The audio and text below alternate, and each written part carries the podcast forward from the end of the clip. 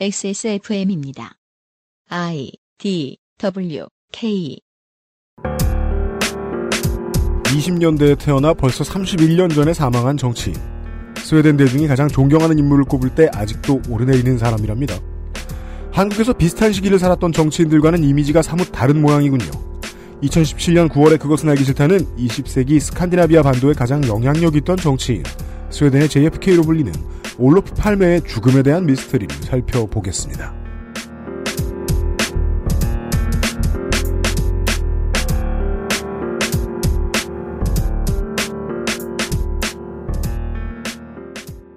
주말이 된다고 딱히 무엇을 해야 되는 굴레에 씌이지 않으신 청취자 여러분, 혹은 저희들이 금요일에 올리면 토요일에 듣게 되시는 청취자 여러분이 계시다면 네. 얼마나 좋으십니까? 이번 주말은 그 알실과 함께 하실 수 있게 됐습니다. 지구상의 청취자 여러분, 좋은 주말 되고 계시길 바랍니다. 저희들도 그렇게 되도록 일조해드리죠. 241번째 그것은 알기 싫다 시작합니다. XSFM의 유승균 책임 프로듀서입니다. 윤세민 기자가 주말에 나와 있습니다. 네, 안녕하십니까. 윤세민입니다. 솔직히 말하죠. 240회를 녹음하고 오래 지나지 않았습니다. 네, 어, 도시락을 미친 듯이 먹고, 초콜릿을 막 집어 먹고, 241회를 녹음하러 들어와 있습니다. 네. 밤섬이 보이지 않는 깜깜한 밤에 저희들이 야근을 하고 있습니다. 그렇지만 이렇게 말할 수 있습니다. 240회를 듣고 저희를 욕하시느라 수고하신 청취자 여러분 반갑습니다. 왜 또 욕을 했다고, 헤이터는 나의 힘. 예. 논란은 사업이 됩니다. 아, 위험한 말을 막 쏟아지시는데요. 최근에 그 징병제에 여성을 충원시키자, 집어넣자, 편입시키자라는 청원이 이루어지고 있는데 음. 이게 이제 엄마 부대 내에서 이것을 반드시 청원 서명을 하자라는 음. 이야기가 돌고 있습니다. 그분들이 엄마가 아니라는 증거가 나왔죠. 이렇게들 글을 쓰십니다. 나도 딸 가진 엄마지만 음. 이런 문제가 대두돼서 청원이 올라가면 반드시 문재인 정부는 답을 해야 되고 어떤 답을 하든 간에 문재인 정부의 지지도는 떨어질 것이다. 네. 그게 바라는 바라는 겁니다. 그렇죠. 놀랍게도 사람들이 사회가 무언가를 간절히 바라면 그로 인해 나타나는 부작용 때문에 이득을 보는 사람들이 들러붙습니다, 같이. 정치란 늘 그렇습니다. 제가, 아, 저 때 저기에 내가 들러붙으면 이득을 보는구나라는 거를 잘 몰라서 음. 부자가 못 된 것 같기도 하고요. 아, 네, 그럼요, 그럼요, 그럼요, 그럼요. 약삭 빠른 사람들을 피해서 열심히 방송을 만들고 있습니다. 그렇다고 해도 저희들이 트렌드에서 늘 멀어지는 것은 아닙니다. 네. 예를 들면 요즘에 한국의 트렌드는 뭘까요? 북유럽풍입니다. 에이, 그게 어떻게 요즘입니까? 지금 광명 가봐요. 광명은 다들 그 입이 없어졌어. 사람들이 예. 조립 조립만 하고 있어. 유행이 되니까 그것도 들어온 거고. 코랑 눈밖에 없어. 사람들 이케아맨이 돼버렸어요. 유행된 지 10년 조금 안 됐죠? 네, 그래서 우리도 어, 오래된 트렌드에 맞춰 어, 북유럽풍 개드립을 쳐야 되겠다. 북유럽 얘기들을 간간히 해보도록 할게요. 토르요? 발키리 신화 같은 것들. 네. 아, 잠시 후에 만나보시죠. 그것은 알기 싫다는 관절 건강에 도움을 줄 수도 있는 바이로메드 무릎핀에서 도와주고 있습니다. XSFM입니다. 무릎핀은 관절 및 연골 건강에 도움을 줄 수 있는 건강기능 식품입니다. 관절의 불편함 개선, 관절 구성 성분 제공, MSM과 속단 등 복합 추출물이 함유되어 있으며 당신의 관절 건강에 도움을 줄 수 있습니다. 평소 관절이 불편한 부모님이나 운동을 많이 하는 분들 또는 무릎을 많이 사용하는 모든 분들께 권합니다. 엑세스몰에서 만나요. 컴스테이션은 조용한 형제들과 함께합니다. 계단 오르기가 불편하신가요? 그렇다면 관절 건강을 의심해 보세요. 식약처로부터 관절 및 연골 건강 개선에 도움을 줄 수 있다는 기능성을 인정받은 무릎핀을 섭취하세요. 삶의 질이 달라집니다. 엑세스몰에서 만나요. 추석이라 바빠요. 김상조 독점거래위원장이. 안녕하십니까. 날이면 날마다 오는 그런 행사가 아니라 명절 때마다 돌아오는 바이로메드의 행사. 네. 두 병 구매 시 2만 원 할인. 아 그렇습니다. 여러분은 2만원 할인 생기신다면 마치 북풍처럼 때만 되면 불어오는 그렇죠. 할인 행사. 그렇습니다. 예, 예, 예. 바이로메드 할인 행사가 있습니다. 예, 늘 하던 행사고요. 네. 뭐 효능이야 다 알고 계실 테고. 아, 효능이랑 말씀면 안 되는구나. 네, 그렇습니다. 그러면은 바이로메드의 도움에 대해서는 다 알고 계실 테고. 도움을 줄 수도 있는 분야에 대해서는 다 아셔야 되고요. 네. 네. 2만 원 챙겨 가시고요. 그렇습니다. 감사합니다. 북유럽 사람들은 무릎을 쓸 일이 많을까요? 아, 뭐, 누군 무릎 안 쓰겠어요? 아, 그렇죠. 무슨 얘기 그러나 사람들은 맨날 무거운 나무를 들고 다닌다면서요? 통, 통나무, 통나무 같은 거. 아니, 헛소리죠. 네. 거긴 차가, 지게차 없나요? 그, 무릎피는 포장이 너무 복잡해요. 음, 그쵸. 박스 그건 안에 박스 있고, 박스 안에 박스 있어요. 트렌드에 맞지 않죠. 네. 우리는 그런 스타일이 아니에요. 음. 네. 삼각형 패턴 같은 거 반복 패턴으로 그냥 단순하게 박아놔야 되는데. 네. 이달에는, 예, 북유럽풍 개드립을 전달해 드리도록 하겠습니다. 심지어, 청취자들은 물론, 섭외 되시는 분들까지 저희, 저한테 물어보십니다. 섭외를 어떻게 하냐? 음, 어떻게 하길래 나한테 왔냐? 예. 혹은, 그니까 그 나도 이렇게 물어보는 거죠. 저 사람들은 대체 어떻게 섭외했냐? 음, 음.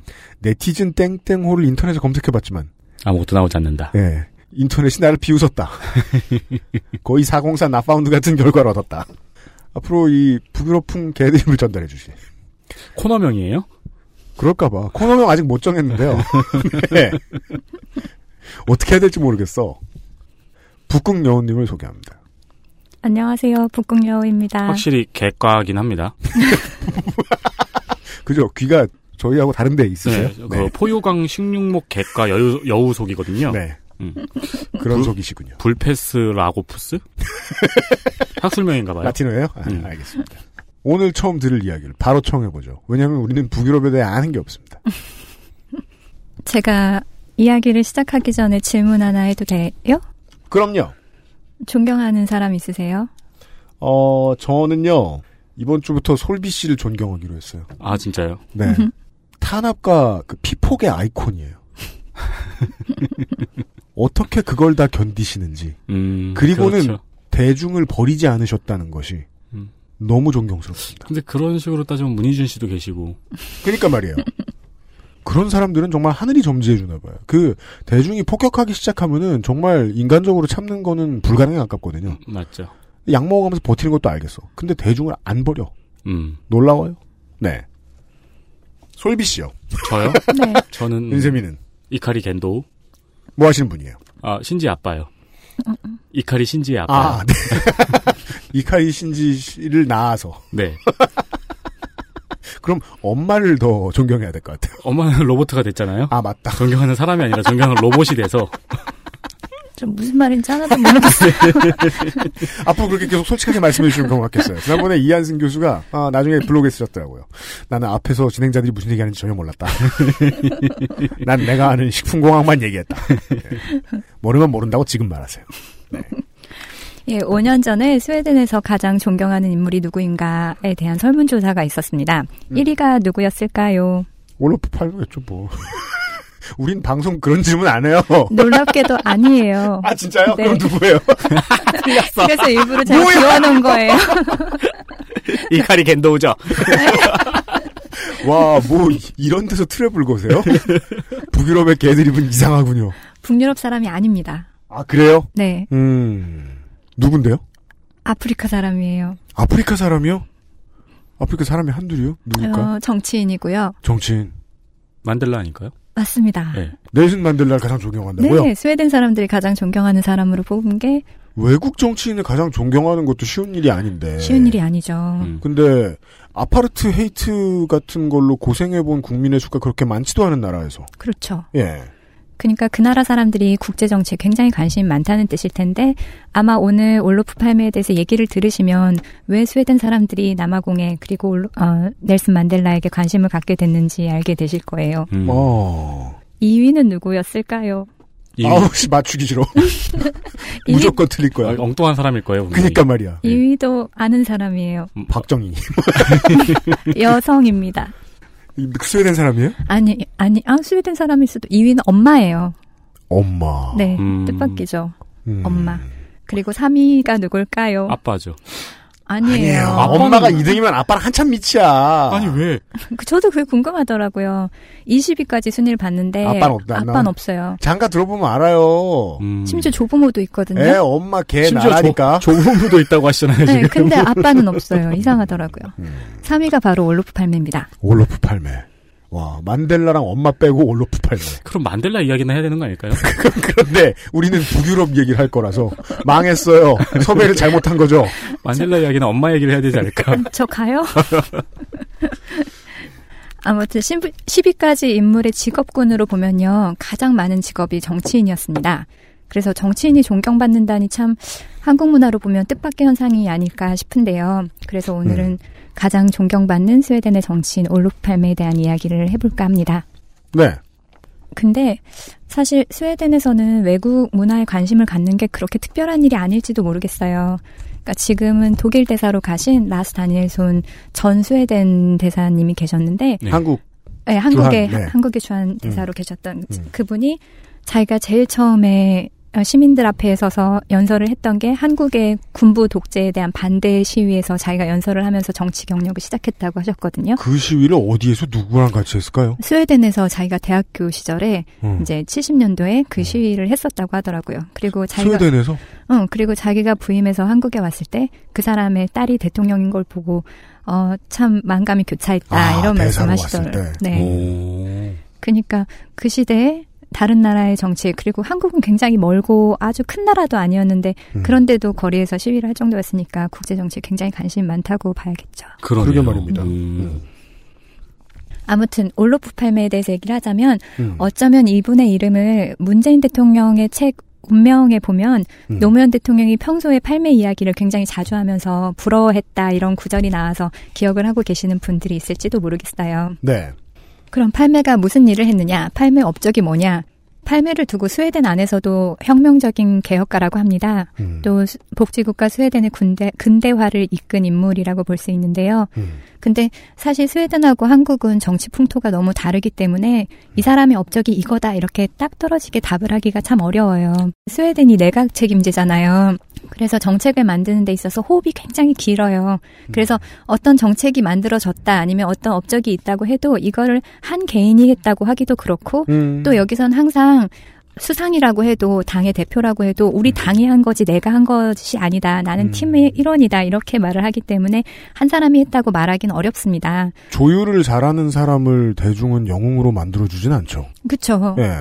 그래서 사실 팔매가 부각되는 것도 이, 이색적인 일이기는 해요. 음. 왜냐하면 북유럽에서는 눈에 확 띄는 리더가 없거든요. 네. 이렇게 카리스마를 가진 사람이 별로 없어요. 음. 그래서 그래서 더 많이 기억을 할 수도 있는데 그렇 다고 해도 아까 말씀드린 걸로 다시 돌아가자면 이제 팔매 시절에 노동 환경 개선에 개선에 대한 법률이 통과가 됐거든요. 음. 그 사람들이 막 환호를 해요. 그래서 아마 금속노조였던 것 같은데 거기 가서 강연을 합니다. 팔매가. 네. 근데 그 환호를 막 받으면서 연설하는 중에 우리가 이 법을 통과시키는데 몇 년이 걸렸죠? 하고 물으면 사람들이 80년 하고 외쳐요. 세상에. 음. 그러니까 이 법이 도입돼서 개정되고 뭐 이렇게 논의되고 이 과정이 80년이나 걸려서 팔매식이 이루어졌다고 해도 그것이 오롯이 팔매의 공이다 이렇게 말, 말하기는 어렵다고 볼 수 있는 거죠. 80년엔 그런 함의가 있네요. 네, 네. 시작부터 미스테리예요.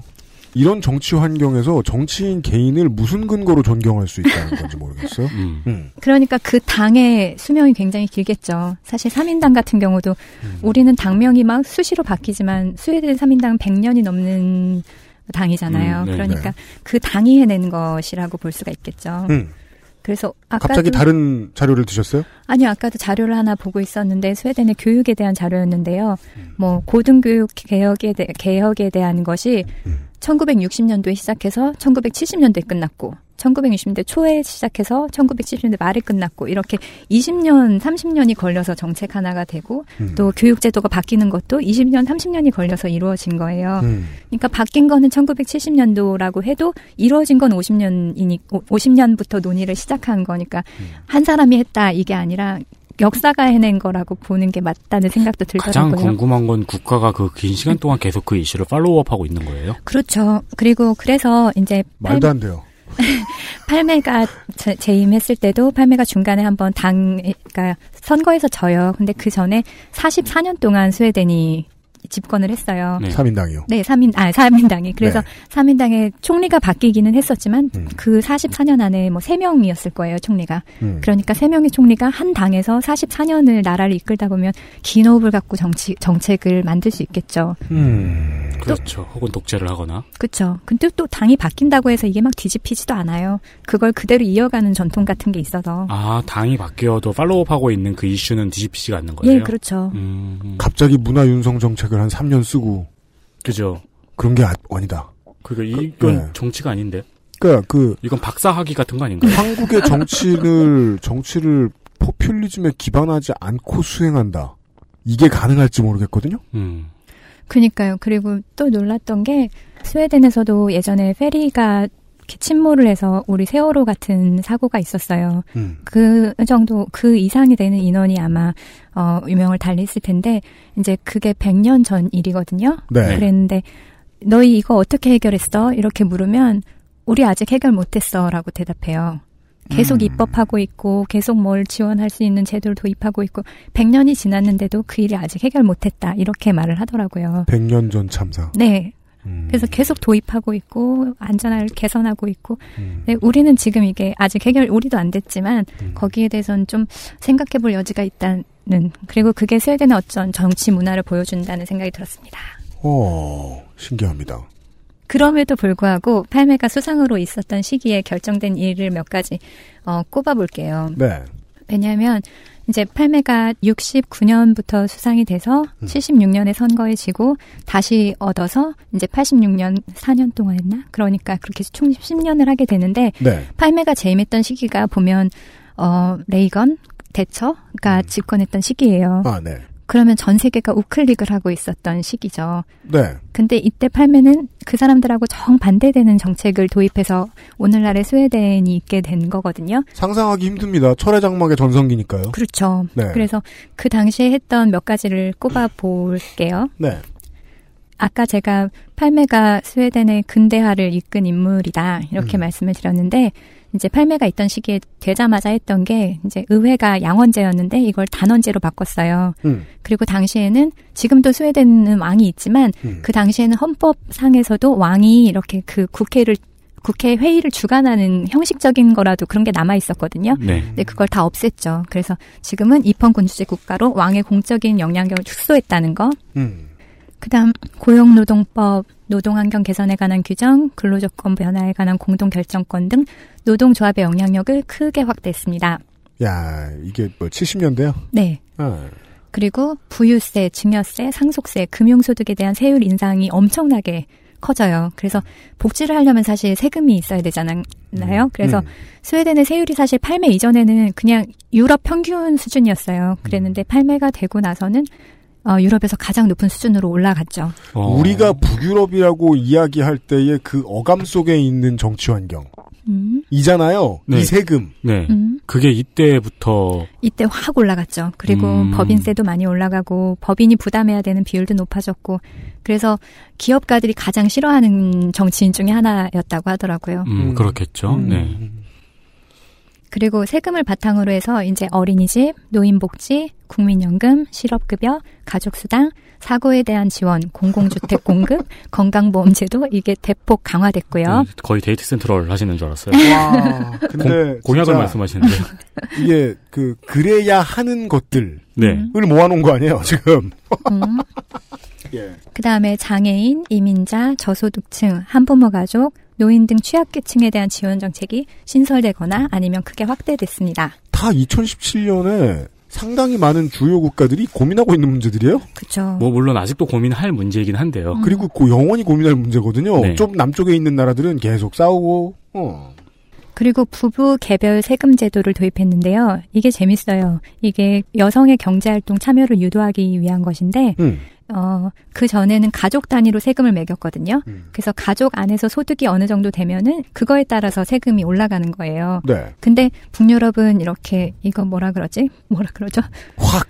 예, 예, 그렇게 올라가기 때문에 이제 네. 세금이 어느 정도 됐다가 어느 구간으로 넘어가면 세율이 확 올라가는 거예요. 네. 그랬는데 그러니까 아, 부인이 당시에는 월급이 남편보다 보통 적으니까 남자보다 여자가 적으니까 부인이 일을 해서 세금 구간이 올라가 버리면 세금으로 더 내니까 일하지 말고 그냥 집에 있어라 이런 분위기가 되는 거예요. 가족에게 세금을 매기면. 음, 가족에게 세금을 해서 가족 안에서 수- 그 소득을 전부 합쳐서 세금을 매기다 보니까 음. 그랬는데 여성들이 경제에 참여를 해야지 세금도 더 많이 거칠 거 아니에요. 음. 그래서 부부를 별산으로 해서 이제 세금을 걷게 된 거죠. 그래서 남자 따로 여자 따로 그렇게 되면 아, 너는 어차피 일해도 세금 구간 올라가니까 하지 마 이런 게 아니라 나는 나대로 일을 할 수 있는 그런 기회가 생기는 거죠 여성한테도. 음. 그래서 여성의 경제 참여 활동이 크게 늘어났고 머리 잘 썼네요. 네, 그리고 사실 팔매는 어렸을 때부터 여성이 많은 곳에서 자랐어요. 가족 자체가 아버지 일찍 돌아가시고 뭐 그래가지고 음. 할머니, 엄마 다 되게 기가 세거든요. 그래서 네. 그 안에 자라서 여성에 대해서 남다른 사고관을 가지고 있었던 것 같아요. 그래서 음. 여성도 남성과 똑같다, 아니면 똑똑하다 이렇게 해서 재임하면서 내각의 30%를 여성으로 채우죠. 그게 지금 문재인 대통령이 공약이잖아요. 그저께 뭐 그 손희상 선생이 시대에 따른 가치관에 대해서 얘기를 했는데 네. 같은 시기에 다른 나라에서 상상하긴 분명히 어려웠던 일들인 것 같아요. 그렇죠. 음. 네. 예. 맞아요. 그래서 이전에는 여성 장관 비율이 14% 정도였는데 음. 팔매 시절에 30%까지 올라갔고요. 음. 그리고 현재는 정당 명부식 비례대표제를 채택하고 있기 때문에 스웨덴은 정당 명부식이니까 명부를 당에서 만들잖아요. 네. 그래서 이걸 지퍼 제도라고 하는데 1번이 남자면 2번이 여자 이런 식으로 해야 돼요. 네. 그래서 이제 비율이 거의 비슷할 수밖에 없어서 지금은 음. 여성 의원 비율이 43.6%. 한국도 그걸 시행하는 정당이 있지만 당이 자체적으로 판단하죠 보통. 음. 네. 네.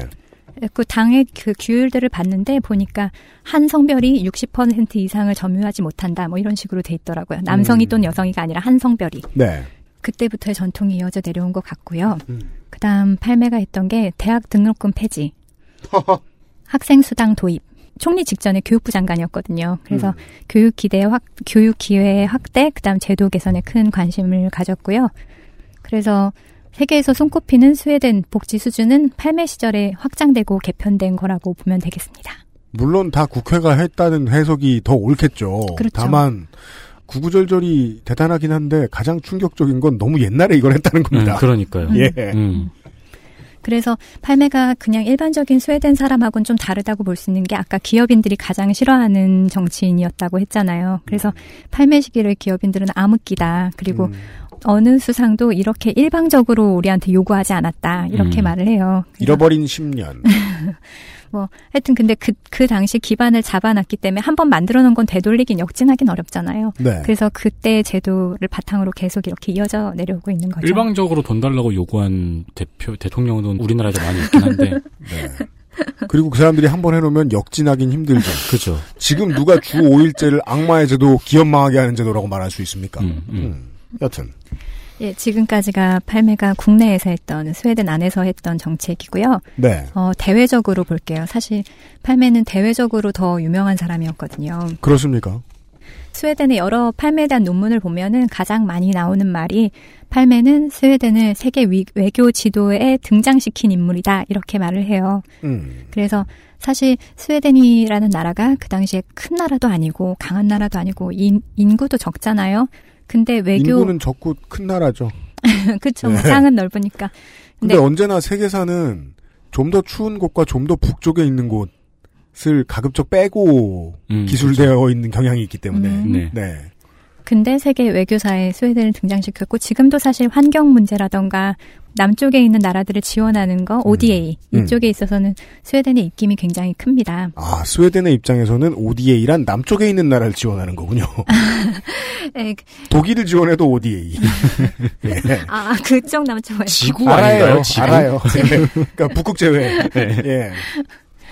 그래서 어, 팔매는 지금 보기에도 이럴 수가 있나 싶을 정도로 미국에 대해서 강하게 비판했고요. 음, 또 이제 토론을 되게 잘했어요. 그래서 토론 토론 을 잘한다. 네, 그래서 뭐 기업인이나 이런 데서 반대를 할 수도 있죠. 근데 토론을 너무 잘하니까 대중 연설에 능하니까 네. 여론을 자기 편으로 만들어 버렸거든요. 음. 그래서 보수 진영 입장에서 보면 얼마나 믿겠어요. 그래서 팔매가 토론하는 걸 보고 음. 독이 든 솜사탕이라고 말을 했어요.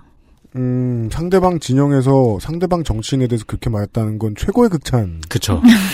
그러니까 내가 너, 못 이기겠다. 그러니까 너를 배틀로는 내가 못 잡는다 라는 거잖아요. 네, 몇 가지 텔레비전 클립이나 이런 걸 봐도 굉장히 잘하긴 하더라고요. 얄미울만치 잘하죠. 날카롭고 사람을 막 코너로 몰아가고. 저는 그렇게 연설 보고 실제로 감동했던 인물은 말콤 엑스 한 사람밖에 없거든요. 아, 그러니까 음. 그 되게 리듬감의 분노를 섞는 걸 완벽하게 음. 하는 인물, 수행하는 음, 인물이었거든요. 보고 있으면 그런 생각이 들었어요. 음. 야, 누구 편이었어? 저 사람이 누구 편이었어도 저 사람 데리고 있으면 걱정할 거 없겠구나. 음. 예.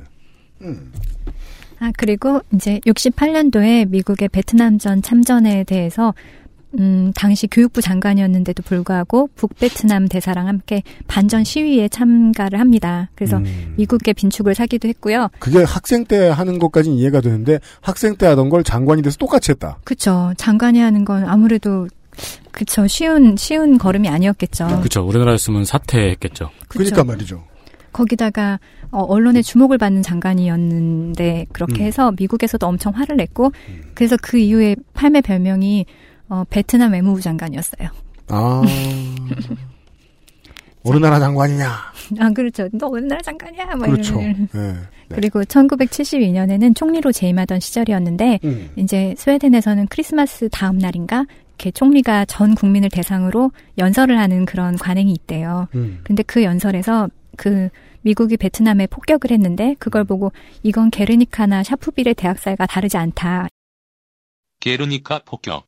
1937년 4월 26일 스페인 내전 당시 소도시 게르니카에 프란시스코 프랑코의 국민당 세력을 지원하던 나치 독일이 폭격을 가한 사건.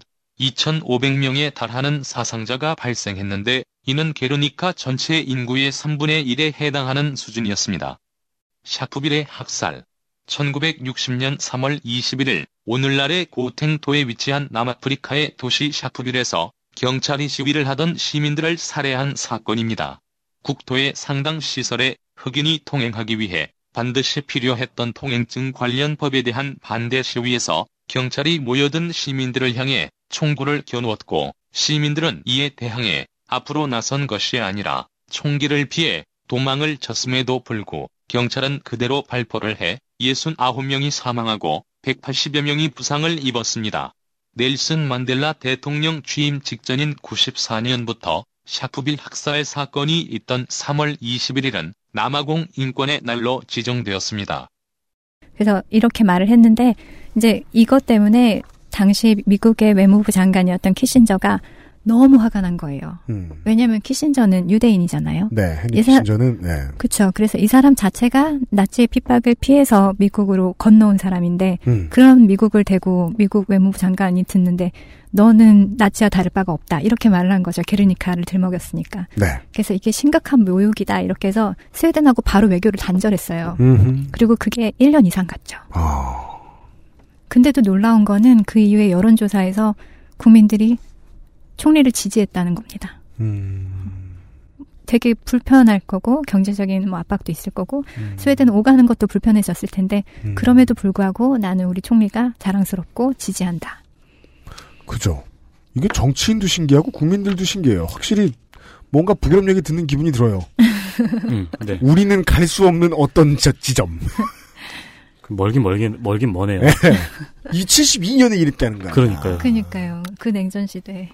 지금은 좀 다르지 않을까 싶지만 하여튼 그때는 음. 그랬습니다. 네. 그리고 제국주의와 침략 전쟁에 대해서 강하게 비판했고요. 그래서 세계의 양심으로 불렸대요. 제 이 부분이 가장 부러운 부분이기도 했는데 네. 어, 이 당시에 이렇게 미국에 대해서든 소련에 대해서든 어느 편에도 서지 않고 제3세계 아니면 약자의 편을 들면서 거침없는 발언을 쏟아냈기 때문에 음. 그 당시에 어느 누구도 소련이나 미국을 그렇게 강하게 비판할 수가 없었어요. 그래서 일이 딱 터지면 기자들 사이에 유행하는 말이 팔매가 뭐라 그래? 스웨덴 반응은 어때? 이게 항상 먼저 아, 나오는 80년대 말이었대요. 기자들한테는 네. 그래서 그 당시의 별명이 이제 스웨덴이 세계의 양심이었는데 음. 이걸 들으면서 저는 김구 선생의 백범일지 안에 있는 말 있잖아요. 나는 우리나라가 가장 부자 나라가 되는 것도 원치 않고 음. 가장 강한 나라가 되는 것도 원치 않고 그저 문화의 힘, 아름다운 문화의 힘을 가진 나라가 됐으면 좋겠다. 근데 이 세계의 양심으로 불린다는 게 음. 아, 아름다운 문화의 힘이 아닐까 정말 부럽더라고요. 그것도 정치인이 음. 음. 작가나 이런 사람도 아니고 그뭐 트위터 하시는 분도 아니고 신기해. 네, 교수님도 난 뭐, 뭐 아니고. 지금 시대였으면 트위터를 트위터로 하셨을 수도 있겠는데 음, 네. 원래 그 저 대북 성명을 요즘 저 미국 대통령은 트위터로 하시잖아요. 그렇죠. 근데 지정학적 위치상 전쟁 용어를 써야죠. 핀란드만 벗겨내면 스웨덴인데 소련 입장에서는 네. 음. 소련 편도 안 든다는 건참 음. 무서운 일입니다. 네, 우리나라랑 비슷한 게 많아요. 그러니까 미국하고 소련의 사이에 있어가지고 중립 국가지만 이중 외교를 펼치고 있었거든요. 겉으로는 그러니까- 비판해도 뒤로는 또 협상하고 지금 하시는 말씀을 들으면은 음. 수출을 안 하는 나라인가 싶거든요. 수출 많이 해요. 그쵸. 네, 대외 무역 의존도가 높은 나라죠. 그냥 사람들은 우리가 너무 지정학적으로 불리한 위치에 살아가고 있으니까 스칸디나비아 반도에 사는 사람들은 외교 외교할 때 우리보다 훨씬 덜 빡세겠지, 아주 널널하겠지라고 생각하는 사람들이 있는 것 같더라고요. 음. 음. 근데 바닥 끼고 땅 좀 끼고 생각하면 정말이지 철의 장막 사이에 껴 있습니다. 또 스웨덴은 그 지역에서 제일 잘 나가는 공업국이고 네. 음. 수출 못하면 죽는 건 비슷하다는 거죠. 네. 맞아요. 그리고 뭐 스웨덴 영해 안에서 소련의 잠수함이 발, 발견되기도 하고 미국하고 공동훈련하기도 하고 우리랑 굉장히 비슷한 면이 많은 나라죠. 음. 소련은 자기 앞바다로 쓰려고 무진장 노력을 했다는 기록들이 그래서 처음으로 소- 어, 쿠바에 방문하기도 했고 아프리카 지도자들하고 굉장히 친했어요. 쿠바도 갔어요. 네, 야. 그래서 카스트로랑 찍은 사진이 있더라고요. 그래서 이 사람이 임기를 마친 다음에는 유엔 사무총장에 도전할 계획이었다고 합니다. 음. 물론 그렇게 도전하진 못했죠. 그쵸. 그리고 유엔 사무총장이라는 이름의 명예도 이때와 지금이 사뭇 달라지죠. 죠 음, 음. 그렇게 그러니까 좋은 건 아니라는 거. 이렇게 생각해야죠. 그 자기 나라에서 정치인을 하고 수상이나 총리나 대통령을 하고 네. 그 다음에 하면 모를까 그쵸. 거기서 하고 들어오는 건 좀 이상하다. 이렇게 정리해 두십시다. 하고 들어와서 마라톤을 하는 건 좀 이상하다. 네, 올로팔메는 1927년생이거든요. 네. 그러니까 살아있었으면 올해 딱 90, 90살이었겠는데. 음. 하지만 아까 말씀하신 것처럼 1986년 2월에 59세의 나이로 세상을 떠납니다. 네. 어, 서거 당시에 팔메는 스웨덴의 수상이었거든요. 음. 어. 일을 마치고 퇴근을 해서 가족하고 영화를 보고 집으로 가는 중에 스웨덴의 수도인 스톡홀름 시내 한복판에서 괴한의 총을 맞고 세상을 떠났습니다. 자, 이 올로프 팔면에 대해서 아예 모르셨다면 이상한 일입니다. 물론 북유럽에 대해서 모르셨다면 이런 것부터 이상하겠죠. 총리가 수상이 퇴근하고 식구들하고 영화를 봐? 그거만 좀 이상해서 그렇지. 그냥 평범한 직장인이요. 네. 끝나고 저녁 때 가족들하고 시간을 보냈고요. 스톡홀름 여행 삼아 가보는 분들 많으니까 블로그에 그 올려놓으신 분들 있잖아요. 음, 음. 그러면은 스톡홀름은 그냥 집안에 앉아서 인터넷 보는 사람들이 상상할 수 있는 그런 스톡홀름입니다. 저희가 아는 스톡홀름은 부루마블의 싼 땅이죠. 조용하고요. 네. 부루마블 플레이어들과 사람들이 별로 안 보여요. 네, 맞아요. 예. 총기가 많은 곳도 아니라고 해요. 음. 음. 강력 범죄를 막 한국의 막 그 서울이나 막 부산, 광주 이런 데에 한복판에 있는 경찰서들처럼 막 경찰이 많이 접하는 그런 것도 아닌 거예요. 어, 지금도 아닙니다.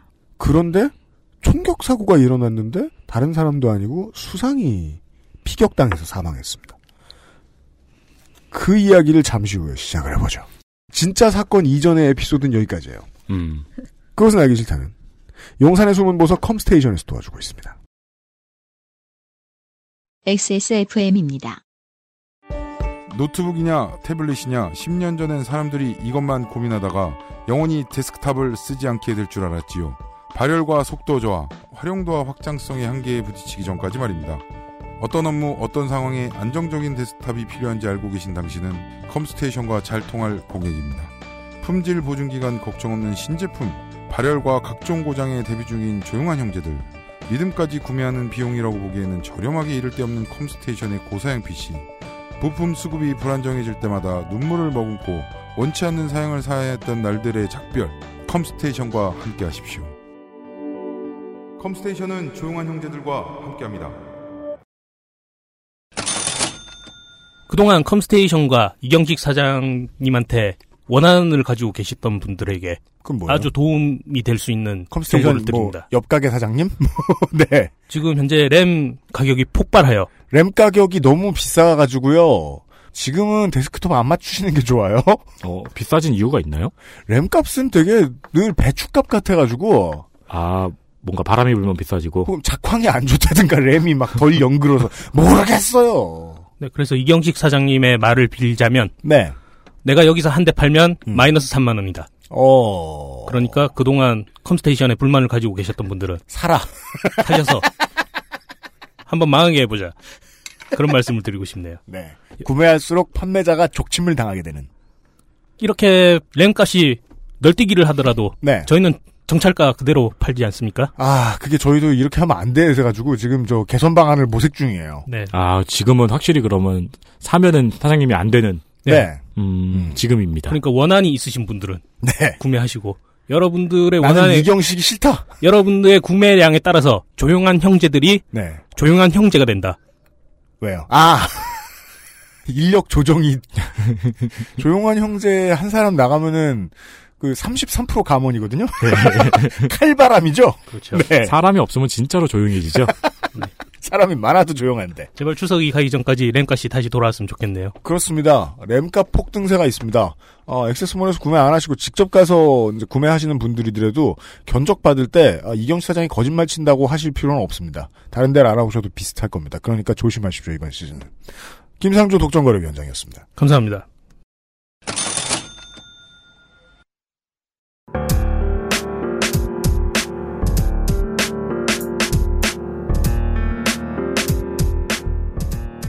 올로프 팔메라는 인물에 대한 소개를 대충 들었습니다. 물론 매우 훌륭한데요. 네. 저희가 이제 그 스웨덴에 대해서 잘 모르기 때문일 수도 있고 그렇죠. 이 사람에 대해서 더 많이 못 들었기 때문에 아직 알아야 될 게 더 있어서일 수도 있고 스웨덴 사람들이 이 사람을 왜 이렇게 존경하는지까지는 아직 이해 못했습니다. 그리고 뭐 비판점은 찾아보면 또 있겠죠. 그럼요. 여튼 마인크래프트의 나라 아, 그래요? 모장 AB 스웨덴에 삽니다. 음, 스웨덴 사람들이 가장 사랑하는 정치인 엄마랑 넬슨 만델라 빼고 엄마도 정치를 해요? 엄마 정치는 중요하죠. 나중에 그것과 관련된 방송을 한번 할 거예요. 어, 요즘 무슨 말을 해도 그것과 관련된 방송을 하신대요. 아이템 많아서 좋으시겠어요? 손에 쥔 게 많아요 지금. 패가 넘쳐요. 뭐 짬짜면 같은 얘기를 해도 그것과 관련된 방송을 하실 것 같아요. 북유럽풍 개드립이 준비되어 있습니다. 이번 달에는 북극요원님과 함께하고 있습니다. 이제 이 사건 속으로 들어가 볼 시간입니다. 예, 그날 밤으로 가보겠습니다. 1986년 2월 28일 금요일. 제가 초등학교 입학식 하던 때예요. 사건의 디테일은요. 이 보고서의 번역본을 제가 지금 들고 있고 그걸 지금부터 읽어드릴 것입니다. 이건 그냥 자료를 읽어드립니다. 1986년 2월 28일 금요일. 그날은 아침 6시 48분에 해가 뜨고 5시 13분에 해가 졌다. 한 달 전만 해도 점심 먹고 나면 벌써 해가 지던 것에 비해 낮이 한결 길어졌다. 토 나오네요. 점심 먹으면 해야지. 그러니까요. 그, 그, 그때 퇴근하나요? 그래요? 퇴근 일찍 하긴 해요. 하지만 해가 떠 있는 동안도 여전히 어둑어둑해 낮이라고 부르기가 머쓱할 정도다. 그래도 낮에 수온주가 0도까지 올라와 한결 포근했다. 저녁이 되니 기온이 다시금 내려가 영하 10도를 향해 간다. 바다 위 여러 개의 섬으로 이루어진 스톡홀름의 공기는 물기를 머금고 있다. 촉촉한 바람이 분다. 이 정도면 걷기 좋은 상쾌한 겨울 날씨다. 평소와 조금도 다를 것 없는 누구 말 맞다나 총리가 경호원 없이 다녀도 아무 일이 일어날 것 같지 않은 평안한 북구의 겨울밤이었다. 아, 날씨가 어떻던 간에 총리가 경호원 없이 다녀도 아무 일 일어날 것 같지 않은 날씨는 없지 않을까요? 그렇긴 하죠. 이날 아침에 11시쯤에 제 총리가 아, 나는 오늘 특별한 일이 없으니까 퇴근들 하세요 하고 경호원들을 퇴근을 시켰다고 합니다. 음, 오. 18시 30분. 이날은 2월의 마지막 날이자 금요일이었다. 봄 학기를 시작하기 전 짧은 방학이 있는 기간이다. 스웨덴 총리 올로프 팔메의 아내인 리스베트 팔메가 오후 5시경 둘째 아들 모르텐 네웨와 연락을 해 오랜만에 저녁 늦게 영화를 보러 가기로 했다. 장소는 시내 중심가인 스베아바겐에 있는 그랜드 시네마로 잡았다. 팔메는 일을 마친 후 오후 6시가 조금 넘어 퇴근했다. 6시 30분쯤 집에 도착했다. 그때까지 팔메는 영화 관람에 대해 모르고 있었다. 리스베트는 집에 돌아온 팔메에게 아들 내외와 영화를 보러 가기로 이야기했다고 전했다. 팔매는 아들 모르텐에게 전화를 해 약속을 확인했다. 새로 개봉한 스웨덴 코미디 영화 모차르트 형제들을 보기로 했다. 이때가 오후 8시다. 확실히 우리나라랑 느낌이 다르네요. 뭐 대통령이 그날 저녁에 가족이랑 영화 보러 어, 가- 영화 보러 간다는 걸 모른 채로 퇴근하는 건 있을 수가 없잖아요. 그렇죠. 음, 그러게요. 그렇죠. 우리나라 같은 경우에는 대통령이 퇴근하고 영화를 보러 간다 그러면 취재진과 경호원과 그리고 일단 극장에 손님은 아무, 아무도 없고요. 음. 음. 다음 부분 읽으, 읽으시면 더 다른 걸 느끼게 되실 거예요. 20시 30분. 저녁 8시 반이나 되어 팔메 부부는 집을 나왔다. 집에서 가까운 감라스탄 역까지 걸어갔다. 감라스탄 역에서 세정거장 거리인 로드만스가탄 역이 극장과 가까워 그곳까지 지하철을 타고 갔다. 로드만스가탄 역에서 내린 후 다시 그랜드 시네마 극장까지 걸었다. 극장 입구에서 아들 모르텐 내외를 만났다. 그때가 9시쯤이다. 아들 내외는 이미 표를 구입했다. 이것 봐요. 표를 아들이 구입하다니. 청와대에서 해야지. 그죠? 지금 지하철 타고 왔어요. 그러니까요. 심지어 아들네는 자기들 표만 구입한 거예요. 이제 총리는 표 사야 돼요. 네. 제가 알기로 유니버설합니다. 이런 업무를 아내에게 시키는 신랑은 없습니다. 그쵸, 그쵸. 지가 네. 사야 됩니다. 네. 팔매는 자신과 리스베트의 표를 사러 갔다. 표가 몇 장 남아있지 않았다. 대부분의 스웨덴 공직자가 그렇듯 팔매는 평소에 총리라고 해서 특별 대우를 요청하는 일이 없었다. 다른 사람들과 똑같이 줄을 서서 표를 샀다. 팔매를 알아본 매표원이 극장 감독의 자리로 배정해 주었다. 그날 극장에서 여러 사람이 팔매를 보았다. 말을 걸어오는 사람도 있었다. 오랜만에 여유를 즐기고 싶은 마음에 그는 가볍게 고개만 끄덕이며 인사했다. 심지어 어떤 사람들이 쓴 블로그에 보면은 내가 여행을 가서 길을 물었는데 그 사람이 스웨덴의 수상이라고 하더라. 이런 얘기까지 있을 정도로 자유롭게 돌아다니는 거였고 음, 그게 팔매였다고 하더라고요. 그 길을 알려준 사람이. 동화 속 나라 같네요. 여행 가면은 당신 뭐 하는 사람이냐고 물어보긴 해야 되겠네요. 아, 스웨덴이요? 걸릴 수 있으니까. 그쵸. 네, 교육부 네. 장관입니다. 뭐, 오, 사진 한 방. 23시 00분. 영화가 끝나고 나니 밤 11시가 넘었다. 아들 내외와 바깥에서 잠시 이야기를 나누었다. 11시 15분쯤 헤어졌다. 2월의 한밤, 춥긴 해도 걸을 만한 날씨였다. 이건 뭐 스웨덴 국민들의 한한 이야기겠죠? 그렇겠죠. 그럴 수도 있겠죠. 팔매는 평소에도 경호원 없이 다니는 것을 즐겼다.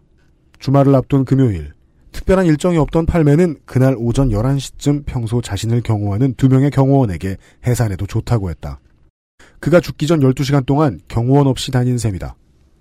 아무렴 어떤가. 스웨덴은 세상에서 가장 평화로운 나라인 것을. 무슨 일이 일어나겠다고. 당시 총리의 경호는 경찰이 담당하고 있었는데 담당 경호 경찰은 팔매가 영화를 본 것도 알지 못했다.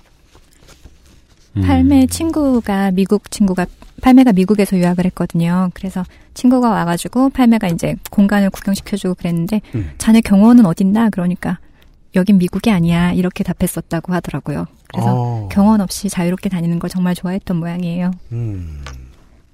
경호원 달고 다니는 거 좋아하긴 쉬운 일은 아닙니다. 그쵸. 잠깐이나 재밌지. 네네. 예. 23시 21분. 부부는 극장에서 나와 시내 중심가를 가로지르는 스베아바겐을 따라 걸었다. 극장 근처 로드만스 가탄 역에서 한 정거장 더 가 회토리에트 역까지 걷기로 했다. 두 블록째 접어들어 아돌프 프레드릭스 교회에 이르렀을 때 길을 건넜다. 거기서 세 블록을 걸어 투넬 가탄과 교차하는 지점에 있는 미술상인 데코리마에 멈춰서 잠깐 유리창 너머로 상점을 구경했다. 이건 술 취한 전데요? 이 걸어 다니다가 상점 구경하고 이러는 거. 그렇습니다. 네. 가끔 이렇게 지문 묻히고 즐거워. 네, 그렇죠. 상점을 본 후 가게를 지나 길을 건너 바로 맞은편에 있는 지하철역 입구를 향했다. 길의 중간쯤을 지나고 있었고 역 입구까지는 불과 몇 걸음 남지 않았다. 이때 총소리가 울렸다. 총을 든 사람은 팔매의 등 뒤쪽 가까이에 서 있었다. 팔매는 뒤에서 총격을 받았다. 등에서 가슴 윗부분까지 관통했다. 치명상이었다. 두 번째 탄환은 아내인 리스베트를 향해 발사되었다. 리스베트는 큰 상처를 입지 않았다. 총을 들고 있던 남자는 역 바로 옆으로 난 투넬 가탄으로 계단을 뛰어 올라갔다. 예, 지금도 스톡홀름에 가시면 그 스베아바겐의 팔메가 쓰러졌던 곳에 이렇게 표지가 되어 있어요. 그래서 어딘지 아실 수가 있습니다. 23시 22분 사건 1분 후 택시기사인 안데시 데스보르는 스베아바겐과 투넬 같은 교차로에서 신호를 기다리고 있었다. 차창 너머 도로에 세 사람이 이야기하는 모습이 보였다. 그들 중 남자와 여자는 안데시 쪽으로 등을 보이고 있었다. 둘과 이야기하고 있는 나머지 한 남자는 안데시 쪽을 향하고 있었다. 신호가 바뀌었다. 안데시가 차를 출발시켜 몰고 가는데 큰 소리가 들렸다. 스웨덴에서 그것도 시내에서 총성을 듣는 일은 흔치 않다. 그럴 것 같습니다. 안데시는 세 사람이 있던 곳으로 고개를 돌렸다. 두 번째 총성이 울렸다. 두 남녀를 향해 있던 남자의 손에 권총이 들려 있었고 총구에서 연기가 나오고 있었다. 범인은 키가 크고 넓은 어깨에 어두운 색 헐렁한 코트에 회색 모자를 쓰고 있었는데 잠시 그 자리에서 쓰러진 남자를 바라보며 머뭇거리는 듯했다. 안데시 데스보르는 긴급 전화로 스베아바겐의 살인 사건이 일어났다고 신고했다. 또 한 명의 택시 기사인 레이프 리응크비스트도 같은 내용으로 신고했다. 신고는 총성이 울린 지 1, 2분 지나서 접수되었다. 디자이너인 안데시 비오르크만은 팔메 부부의 뒤쪽에서 걷고 있었다. 총소리가 들리자 바로 본능적으로 데코리마 문 뒤쪽에 몸을 숨겼다가 몇 분 후에 나왔다. 술을 몇 잔 했지만 사건 후 몇 시간이 지나지 않아 바로 진술했기 때문에 기억은 또렷했다고 한다. 그는 자기 앞에 일행으로 보이는 세 사람이 서 있었다고 했다. 오른쪽은 키가 작은 여성이었고 왼쪽은 키 큰 남자였다. 키 큰 남자는 가운데 사람에게 가볍게 팔을 두르고 있었다. 갑자기 두 발에 총성이 울렸다. 처음엔 폭죽놀이를 하는 줄 알았다고 했다. 앞에 가던 일행 중 가운데 사람이 쓰러졌다. 여자는 소리를 질렀다. 키 큰 남자는 빠르게 투넬 가탄 쪽으로 도망쳤다. 투넬 가탄의 계단을 뛰어 올라가는 범인은 어두운 색의 코트에 모자를 쓰고 있었다. 어깨 동무를 했었나 보네요. 부부가. 음, 음, 음. 부부가. 아, 전 또 범인이 했다는 줄 알고. 그리고 이건 이제 그, 각 목격자들의 증언을 따로따로 기록을 해놓은 것 같네요. 네, 맞아요. 목격자들이 각각 다른 여러 사람이 있었거든요. 그래서 그 사람들의 기록을 이렇게 추려놓은 거죠. 이럴 때 경찰은 신경을 쓰게 되죠. 이게 실제로 어깨가 넓은 거야, 코트가 큰 거야, 라든가. 음. 어두운 색이라고 했는데 밤이라서 회색으로 보인 거야, 사실은 빨간색인 거야. 그렇죠. 머리 색깔이라던가 눈동자 색깔이라던가 외국에선 여권에 보면 눈동자 색깔 그렇죠. 뭐 이런 게 다 표시가 되잖아요. 네. 23시 23분, 사건 2분 후. 근처 차 안에 앉아 있던 두 명의 젊은 여성도 총성을 들었다. 당시 17살의 아나 하게와 카린 요한숀. 그중 아나는 간호사 수습생이었다. 두 소녀는 친구들과 함께 차를 타고 현장을 지나가고 있었다. 차 안에 음악을 크게 틀어놓아 총성은 알아차리지 못했다. 창밖으로 누군가 쓰러지는 것을 보고 심장마비나 간질일 것이라 생각했다. 아무도 이게 살인사건이라고는 정확히 보기 전까지는 생각 못하네요. 게다가 그 총성을 알아차리지 못했다고 하니까요. 북유럽은 정말로 사건 사고가 많지가 않거든요. 그래서 지금 지금은 옛날에 비해서 사고 사건이 굉장히 많이 늘었을 거 아니에요. 그런데도 살인 사건은 뭐 노르웨이 같은 경우도 100건이 되던 해가 그 노르웨이 테러 있었을 때 77명을 포함해서라고 했었거든요. 그 정도로 살인 사건이 많지가 않고 제가 있었던 곳도 스웨덴에서 네 번째로 큰 도시였는데 살인 사건이 10년 안 10년 동안 한 건 있었다고 했어요. 그래서 경찰의 주요 업무가 자전거 도둑 잡는 거랑 소음 신고하면 출동하는 거. 우린 왜 여기 살죠? 그 저는 맨날 올림픽대로 강변북로 이렇게 지나오면서 어제 죽은 사람 몇 명인지 세면서 출근하잖아요. 그러게 그거 그 써있잖아 현대 화재에 그 되게 무섭지 않아요? 저 그 어릴 때부터 그거 볼 때마다 무서웠어요. 그런 생각해요 저는 거짓말일 거야 이러면서도 음, 음. 그만큼은 죽었지 저렇게 적을 수가 없어. 교통사고만 센 거니까 음. 네. 창밖으로 누군가 쓰러지는 것을 보고 심장마비나 간질일 것이라 생각했다. 아나는 간호 견습생답게 주저하지 않고 사고 현장으로 향했다. 키 큰 남자가 투넬 가탄으로 달려가는 것을 보았다. 그 남자는 어깨가 넓고 짙은 머리색에 무릎까지 오는 길이의 코트를 입고 있었다. 아나는 먼저 쓰러진 남자를 향해 몸을 굽혀 맥박을 재려 했다. 쓰러진 남자의 옆에 있던 여자가 아나를 밀쳐냈다. 여자는 병원으로 가야 하니 그냥 두라고 소리치며 아나를 계속 밀쳤다. 아나는 여자가 제정신이 아닌 사람처럼 보였다고 했다. 여자는 계속 무언가를 소리치며 주변을 뛰어다녔다고 했다. 친구인 카린이 달려와 여자를 진정시키려고 했다. 아나는 쓰러져 있는 남자의 심장을 마사지하며 소생을 시도했다. 맥박이 다시 뛰는 듯 하다가 금세 멈췄다고 말했다. 입으로 피를 엄청나게 쏟고 있었다. 되살리기에는 이미 출혈이 너무 심해 보였다. 하계는 여자가 나의 올로프, 나의 올로프가 총에 맞았어요. 라고 소리치기 전까지 쓰러져 있는 사람이 총리인 줄도 그 여자가 리스베트 팔메인 줄도 몰랐다. 당장 달려가서 응급조치를 시도했던 시민이 한 명 있었네요. 음. 그니까요. 근데 총이 워낙 치명상이었나 보네요. 네. 네. 네. 입으로 피를 쏘았다는 거는 음, 장기의 중요한 부분들이 좀더 관통이 되었다는 얘기일 테니까. 그쵸. 23시 25분, 사건 4분 후. 두 블록 떨어진 쿵스가탄에 있던 순찰차가 도착했다. 근처에 있던 택시기사가 내부 방송을 듣고 알려주었다. 그때가 사고 후 3분이 지난 밤 11시 24분이다. 하지만 도착한 경찰은 순찰차 밖에 서 있기만 했을 뿐 사건 현장에 다가오지도 않았다. 리스베트가 도와달라고 소리치자 곧 앰뷸런스가 오는 중이라고만 했다. 1분 후 또 한 대의 순찰차가 왔다. 두 명의 경찰이 타고 있었다. 본부로부터 범인을 체포하라는 명령을 받았다. 현장에 있던 목격자가 범인이 투넬 가탄으로 도망갔다고 하자 경찰은 그쪽을 향해 뛰어갔다. 이제 좀 익숙한 장면이 나오네요. 음. 경찰이 사건 현장에 와서 일을 안 하기. 아니요, 뭐 일단 앰뷸런스부터 도착시키는 게 그 전까지 사건 현장을 훼손하지 않는 게 뭐 룰일 수도 있겠죠. 뭐이 동네 경찰에. 그런가 봅니다. 23시 26분, 사건 5분 후, 11시 26분에 앰뷸런스가 도착했다. 11시 28분, 앰뷸런스가 근처의 사바치베리 병원을 향해 출발했다. 11시 30분, 현장에 있던 경관 요스타 세드르스트렘은 본부에 전화를 걸어 저격당한 사람이 총리임을 알렸다. 11시 31분, 앰뷸런스가 병원에 도착했다. 총격부터 앰뷸런스가 병원에 도착하기까지 10분 걸렸네요. 음. 어, 그러네요. 네. 늦은 거죠. 그니까요. 1986년 3월 1일 00시 06분. 담당인은 앰뷸런스가 병원에 도착한 지 45분 후 0시 6분에 스웨덴 총리 올로프 팔메의 사망을 선고했다. 병원 측은 팔메가 도착할 당시 이미 사망한 상태였다고 했다. 네. 살인 사건의 브리핑을 또 읽어드리는 건 처음이네요. 네. 우리 방송에서. 그것도 문학성이 가미된. 아, 그, 그러게요. 예. 이것은 예, 번역하신 북극여우님의 뭔가 술수가 들어간 것으로 보입니다. 네. 예, 몇 가지 집어넣긴 했습니다. 예. 여튼. 이게 정말 한국에서는 상상도 할 수 없는 일이긴 하- 해 보여요. 일단 그 총리 수상 정도 되는 사람이 그렇게 돌아다니다가 총을 맞았다는 게 일단 그렇고요. 음. 음. 더욱 놀라운 거는 범인이 아직 밝혀지지 않았다는 사실입니다. 그것은 그 아직은 2017년입니까? 예, 2017년 현재. 그것은 그렇게 놀랍진 않죠.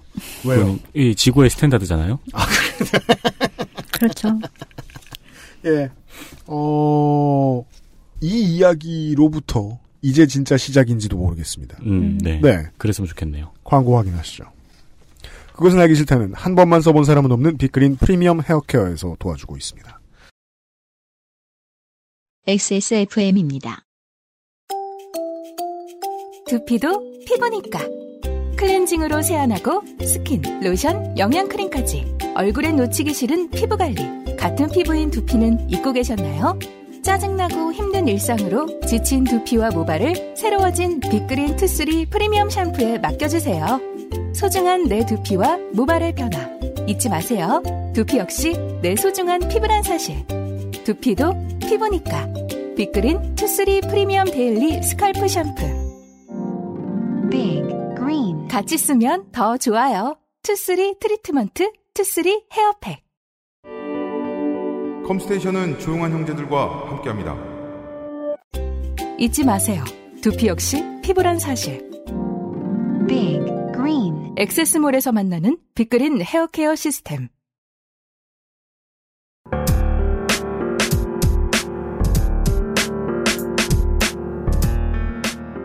1986년 2월 28일에 있었던 음, 올로프 팔메 총리 살해 사건에 대한 이야기를 확인해 보셨습니다. 예, 암살이 발생한 지 25년이 지나서 2011년에 경찰이 중간 발표를 했습니다. 와, 중간 발표예요. 네. 4반세기가 지났습니다.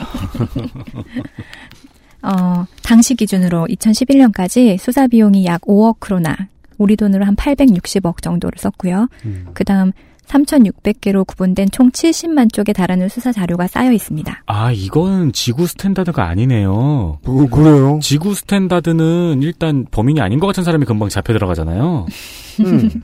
누가 잡혀 들어가긴 해요, 중간에. 음. 그리고 사건을 해결하는 사람에게는 5천만 크로나의 보상금이 주어지는 걸로 약속을 했는데요. 이 5천만 크로나라는 돈이 노벨상 상금이 1천만 크로나거든요. 그러니까 아. 노벨상 상금의 5배에 해당하는 액수입니다. 어, 그 나라에서도 이렇게, 이렇게 큰 규모의 개인이 당한 살인 사건이 없었던 거군요. 그럼요. 음. 이전에 있었던 게 거의 뭐 200년 전에 어떤 왕이 암살당한 이후로 처음 있었던 일이고 음. 어느 나라든지 수상이 아니면 대통령이나 같은 거니까 네. 그런 사람이 거리에서 살해당한다는 건 상상하기 어려운 일이잖아요. 네.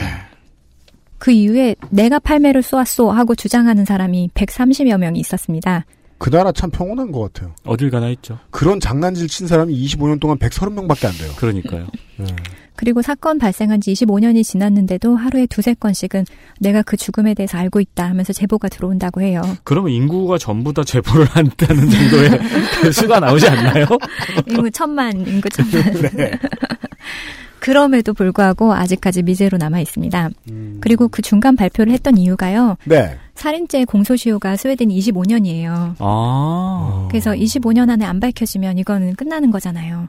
그래서 20, 어, 19, 아니, 2011년 2월 28일에 이게 봉인될 뻔 했는데 음. 국내에서 부정적인 여론이 들끓으니까 스웨덴 정부가 특별범죄에 한해서 공소시효를 없애기로 했습니다. 와, 그걸로 인해서 부정적인 여론이 들끓는 것도 신기합니다. 25년 전 일 때문에. 음. 근데 또 마감이 연기된다고 해서 25년이나 지지부진한 수사에 어떤 돌파구가 갑작스럽게 마련될 리는 없잖아요. 그렇죠. 그래서 남아있는 증거가 있으면 과학기술이 발전을 해서 해결해 줄 것이라고 기대를 걸어보겠지만 남아있는 증거조차도 없어요. 뭐 CCTV가 있는 것도 아니고 생물학적 증거가 있는 것도 아니고 그래서 범인을 잡기는 오히려 더 어려워졌다고 합니다. 자, 남아있는 증거는 목격자의 진술과 음. 총알은 찾았을 거 아니에요. 찾았어요. 총알에 남아있는 그, 그거밖에 없을 텐데. 증거도 그리고 증인도 또 말씀하신 용의자도 시간이 지나니까 사라져 가죠. 그래서 최근까지도 근데 최근까지도 팔매 암살의 진상에 대해서 알고 있다고 제보하는 사람 중에 알 수 없는 죽음을 맞이하는 사람도 있었어요. 어, 예. 그래서 암살 사건 조사 책임자인 셰르스틴 스카르프라는 사람은 공소시효 마감 일주일을 앞두고 조사는 무기한 진행될 것이며 모든 가능성을 지금까지 조사했지만 그 앞으로도 그 가능성을 조사했다는 확신이 들 때까지 수사는 계속될 것이다 이렇게 말을 했습니다. 야, 그, 25년 사이에, 어, 이 팀으로 배정받은 어떤 신임 경찰 음. 같은 분은, 어, 아무것도 밝혀지지 않은 사건을 자신의 직업 내내 지금 조사를 하고 있을 거 아니에요? 치안 경감이 돼가지고. 그렇죠. 70만 쪽에 달하는 수사지를 읽기 시작하면서 그러니까 내가 뭘 하는지를 약간 모르는 상태가 되지 않을까. 그러니까 이게 공무원이니까 걔가 계속 일하면서 승진은 했는데 하는 일은 25년째 똑같을 수도 있다. 그러니까요. 두 번의 세계 대전을 겪으면서 사실 스웨덴은 유럽에서 가장 가난한 나라였어요. 뭐 자원도 없고 날씨는 춥고 땅은 척박하고 근데 이런 스웨덴이 복지 국가의 틀을 갖추는 와중에 어 스웨덴은 사실 세계 어느 나라보다 평화로운 상태였거든요. 세계 2차 대전에서도 살아남았고 폭격이 없었고요. 그래서 어 지금까지 눈부신 경제 발전을 이루어냈는데 그래서 스웨덴 하면 사실 딱 떠오르는 말 있지 않아요? 노키아요. 그거 핀란드거든요. 아, 핀란드구나. 볼보, 볼보 맞죠? 어. 볼보 하고요. 네. 사브 하고요. 스카니아. 왠지 남자분들이 다 차 얘기를 하시네. 아니 또 있어요. 일렉트로룩스. 어, 청소기. 아, 진짜 우량 기업이 많긴 많네요. 많아요, 이 나라에. 많아요. 아, 그리고 아바요. 아바 있죠. 그죠? 에이스, 에이스 오브 베이스. 음, 코리아나. 코리아나는 코리아나? 독일일걸? 스웨덴에서 유명하지 않아요? 아, 근데. 코리아나는 독일 출신일 거예요. 아, 아마. 그래요? 제가 알기로. 음. 네. H&M. H&M. 스웨덴이에요? 네. 네. 와, 진짜 많네요. 잉바르 캄프라드 스웨덴 최고 부자. 오. 네. 아무튼 그 요람에서 무덤까지 이 말 많이 알고 계시죠? 음. 그리고 전쟁에 가담하지 않으며 어느 나라의 편에도 서지 않는 적극적인 중립국. 그런 나라가 역대 최고의 현실성을 자랑하는 전쟁 게임. 배틀필드 시리즈를 만든 예. 오버킬의 고장입니다. 진짜요? 아니, 오버킬 근데- 스웨덴에 삽니다. 아니 근데 확신해요. 저 지금 자, 자료도 안 찾아봤는데 확신해요. 진짜 우리나라 아니 우리나라가 아니지 이렇게 기업들이 싫어하는 문화를 그- 가지고 어, 있는데 어, 세, 문화- 세 제를 가지고 있는데 문화를 가지고 있는 나라에 세계적인 기업이 왜 이렇게 많아요? 그러게 말입니다. 그렇죠. 세계적인 기업이 정말 많은데, 근데 제가 사실 일하면서 이런 기업인들을 만나서 인터뷰할 경우도 있었거든요. 네. 그러면 이 사람들이 정말 다 한결같은 대답을 해요. 나는 이 나라가 길러준 우수한 인재가 있었기 때문에 이런 기업을 만들 수 있었고, 그래서 내가 세금을 내는 것이 기쁘다. 잠시 자유한국당이 돼보자면은 음. 이 나라들은 이 회사들은 어떻게 안 망하죠? 그니까 말입니다. 네. 기업이든 사람이든 최초에 태어난 체질 가지고 가요. 그러니 아니 근데 네. 세계적인 회사로 성장을 했잖아요 지금 그렇죠. 많은 회사들이 음. 네. 망하지 않고. 네. 근데 도전을 두려워하지 않는 건 있는 것 같아요. 음. 옛날 거기에 국정홍보처에서 만든 영상을 본 적이 있는데, 거기 수상이 되게 제 눈물 날 것 같은 말을 하나 했어요. 뭐요? 스웨덴에서는 실패해도 됩니다. 음, 우와. 좋은 카피라이트네요. 음. 그러니까 당신이 어떤 창업을 하든 뭐 비즈니스를 하든 실패를 해도 어 소셜 그 안전망이 이렇게 받쳐주니까 다시 일어설 수 있, 와, 그러면 한국에서 그 외국의 다른 어떤 정부에서 투자 유치 이런 거 담당하는 관청에서 한국에 와가지고 광고하고 싶으면 이렇게 하면 되겠네요. 이게 한국에선 실패하면 됩니다. 그러니까 저는 그 부분 이게 지금 지- 주제하고 전혀 다른 얘기를 계속 하게 돼서 죄송한데요. 아, 네. 복지 정책을 가지고 있는 나라는 음. 나태함과 싸운다는 인식이 있잖아요. 음. 근데 인간이 나태해지는 이유는 도전하다가 잘못하면은 실패하니까. 예, 실패하면은 회복이 불가능하거나 그 경쟁이 너무 세서 그런 거잖아요. 근데 오히려 그런 부담이 없으면은 복지 혜택을 가지고도 국민들이 나태해지지 않을 수 있겠네요. 사실 실패해도 된다고 하면 하고 싶은 일을 할 것 같아요. 그러니까요. 어, 막 그냥 뭐 막 힘들게 살아야 되니까 살 수 있는 일을 하는 거잖아요. 재미없어도 음. 안정적인 일을 찾는 거잖아요. 근데 실패해도 된다고 하면 내가 하고 싶은 일을 할 수 있을 것 같아요. 이 대화가 편집이 안 됐다면 축하해 주십시오. 너무 불안해서 아니 아니 아니 아니지. 너무 불만스러워서 우리의 삶이 네. 이 이야기를 들으니까 아, 총리가 죽었든 말든 참 부럽다는 생각은 하고 앉았는데 그래서 더더욱이 역설적으로 아주 큰 사건이었다는 얘기지요. 네. 가장 잘 되어 있는 복지국가고 중립을 벗어나 본 적도 없는 중립국가고 범죄도 거의 없는 나라고 우리나라에 비하면 네. 이런 데서 수상이 갔다. 음. 신의 한복판에서 음. 이러면 엄청나게 큰 사건이죠. 음.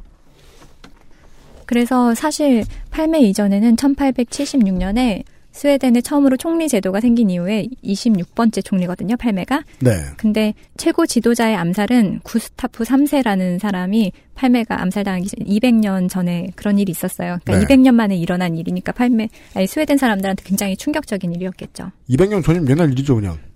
역사 일이, 역사죠, 역사. 그쵸. 그렇죠. 네. 너무 평온해서 해이해졌던 걸까요? 팔매 암살 사건에 있어서 스웨덴 경찰의 태도와 수사력은 사실 굉장히 실망스러울 정도였습니다. 경호의 허점은 사실 경찰이 경호를 담당하고 있었기 때문에 어, 경찰은 바로 두 블록 떨어진 곳에 있었는데도 희생자가 총리임을 인지하고 연락하는데 10분 가량 소요했고요. 총리가 암살되었다는 것은 국가 안보에 큰 구멍이 났다는 뜻이잖아요. 그렇죠. 음, 국가의 안보를 책임지는 군의 최고 통수권자가 없다는 소린데 음. 다행히 팔매가 사망 선고를 받은 3월 1일 00시 06분에 잉바르 칼쇼온이 바로 새로운 3인당의 수장으로 취임을 하고 총리 임무를 이어봤습니다. 그래서 팔매가 총을 맞은 지 45분 만에 이제 새로운 수상이 나왔죠. 아, 국가 안보에 대한 개념까지 흐트러진 건 아니었네요. 음. 그러게요. 네. 경찰이 좀 느슨했어서 그렇지.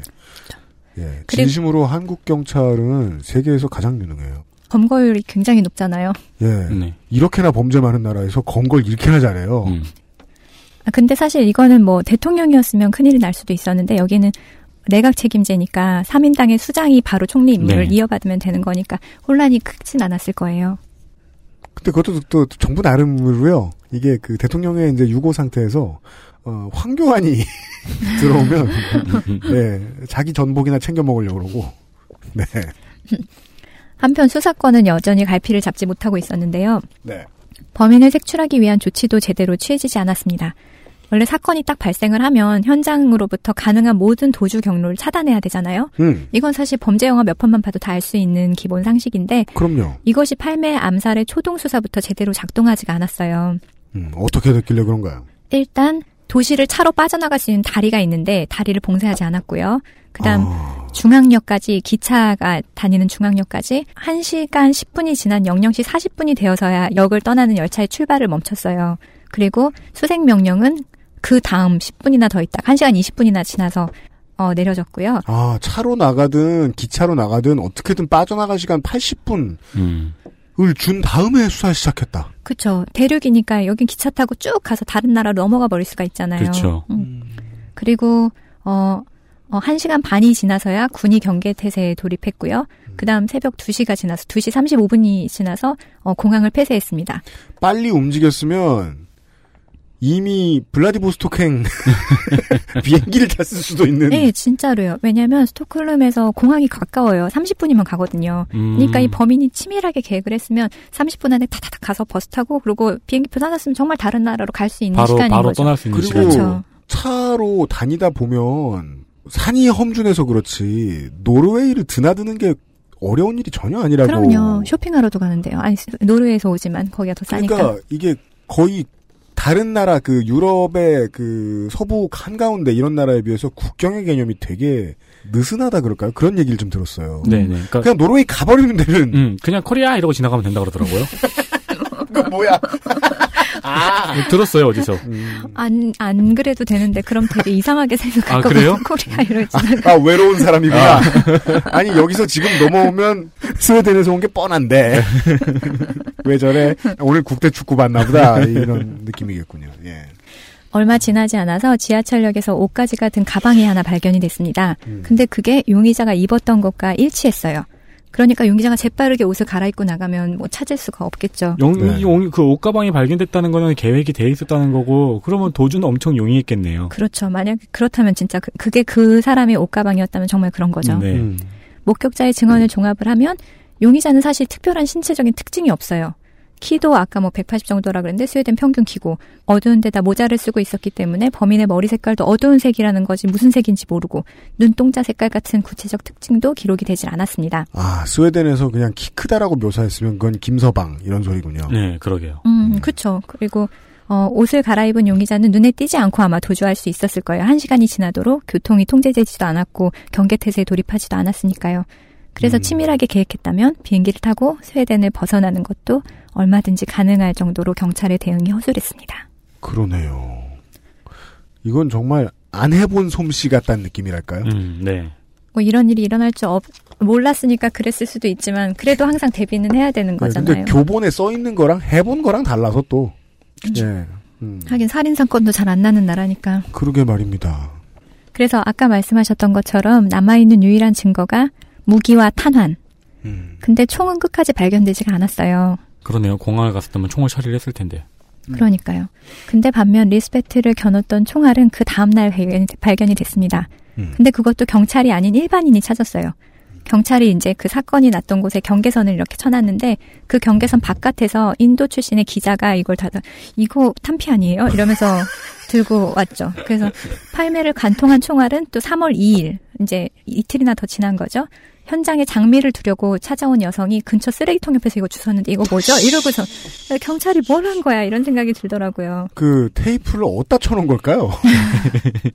어, 아무튼 그 여인이 어, 그걸 찾아왔을 때가 죽은 지 37시간 이후입니다. 그러면 거의 쓰레기통 옆에 주웠으면 쥐가 몇 번 물었다가 먹는 거 아니네 하고 한 열 번쯤 버리는 상황. 아, 그래서 팔매가 암살된 이후에 총리 경호가 원래 아까 경찰이라고 했잖아요. 근데 그 이후에 세포로 넘어가요. 세포가 이제 secret police라고 생각하시면 될것 같고 우리의 국정원이라고 생각하시면 됩니다. 모사드 음. 같은. 음. 네. 음.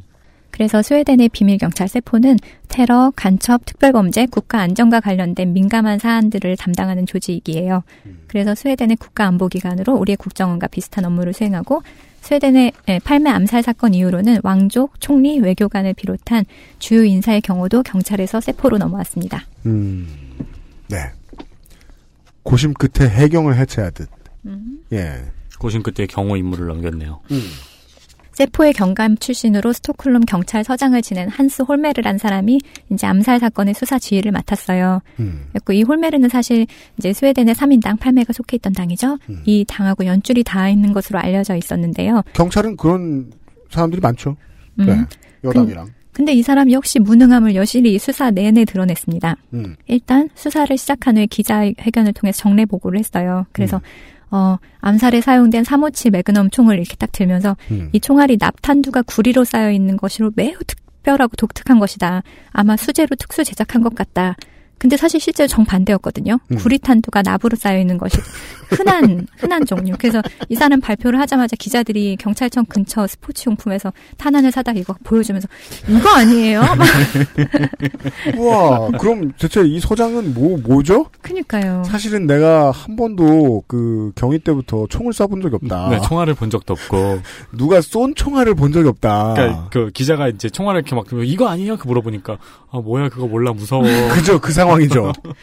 그뿐이 아닙니다. 사건이 있은 지 한 달이 지나서 3월 29일에 암살에 사용된 총 그 무게를 찾겠다고 항공사진을 찍겠다면서 스웨덴 공군이 동원이 됐어요. 음. 그래서 제트기를 동원해서 팔매가 쓰러진 스베아박엔 1,000피트 상공에서 하루 종일 왔다 갔다 했는데요. 음, 제트기가 다음날도 출동을 했습니다. 음, 이유가 무엇이었냐? 음. 카메라에 필름을 안 넣었대요. 제가 저번에 일본 여행을 가서 네.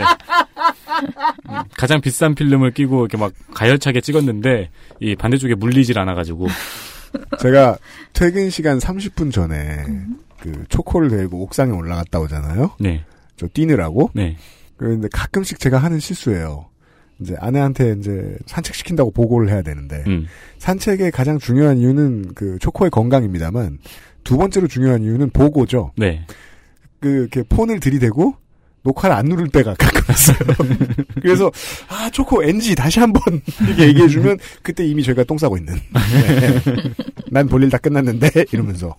근데 그걸 공군이 그런 음. 실수를 했다. 그니까요. 아, 그리고 사실 총기를 보유하기 위해서 면허가 있어야 되잖아요. 당연합니다. 물론 공식 유통된 것만 기록이 돼 있고 이렇게 밀수한 것은 뭐 찾을 수 없지만 음. 그런데도 수사팀은 나라 안에 있는 357 매그넘 4천 개가 등록이 돼 있었대요. 음. 이거를 모아가지고 대대적으로 탄두 테스트를 하겠다. 음. 야심차게 그러니까 그- 발표를 했죠. 그 탄두를 주었으니까 거기에 나와 있는 나선운을 아마 대조해 보는 걸 거예요. 네. 어, 그건 몰랐습니다만 아무튼 그렇게 발표를 하니까 독일, 듣고 있던 독일 전문가가 나서서 그 정도 규모의 실험을 하면 10년 정도 걸릴 건데 그래도 할 거냐. 음. 그래서 계획을 접었다고 합니다.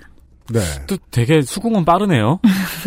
그러니까 바보도 아니고 이게 등록된 10년 총할 안에 생각을 하니까. 등록된 총 안에만 있는 거라는 보장도 없으니까. 그쵸. 네. 거기다가 경찰이 은행 강도를 풀어준 적도 있어요. 음. 당시 복역 중이던 은행 강도 한 사람이 내가 팔매 암살자를 알고 있소이다 하고 경찰에 전했죠. 음. 그래서 자기를 풀어주면 범인하고 연락해서 경찰을 그 사람한테 대령을 하겠다. 그걸 믿은 거예요.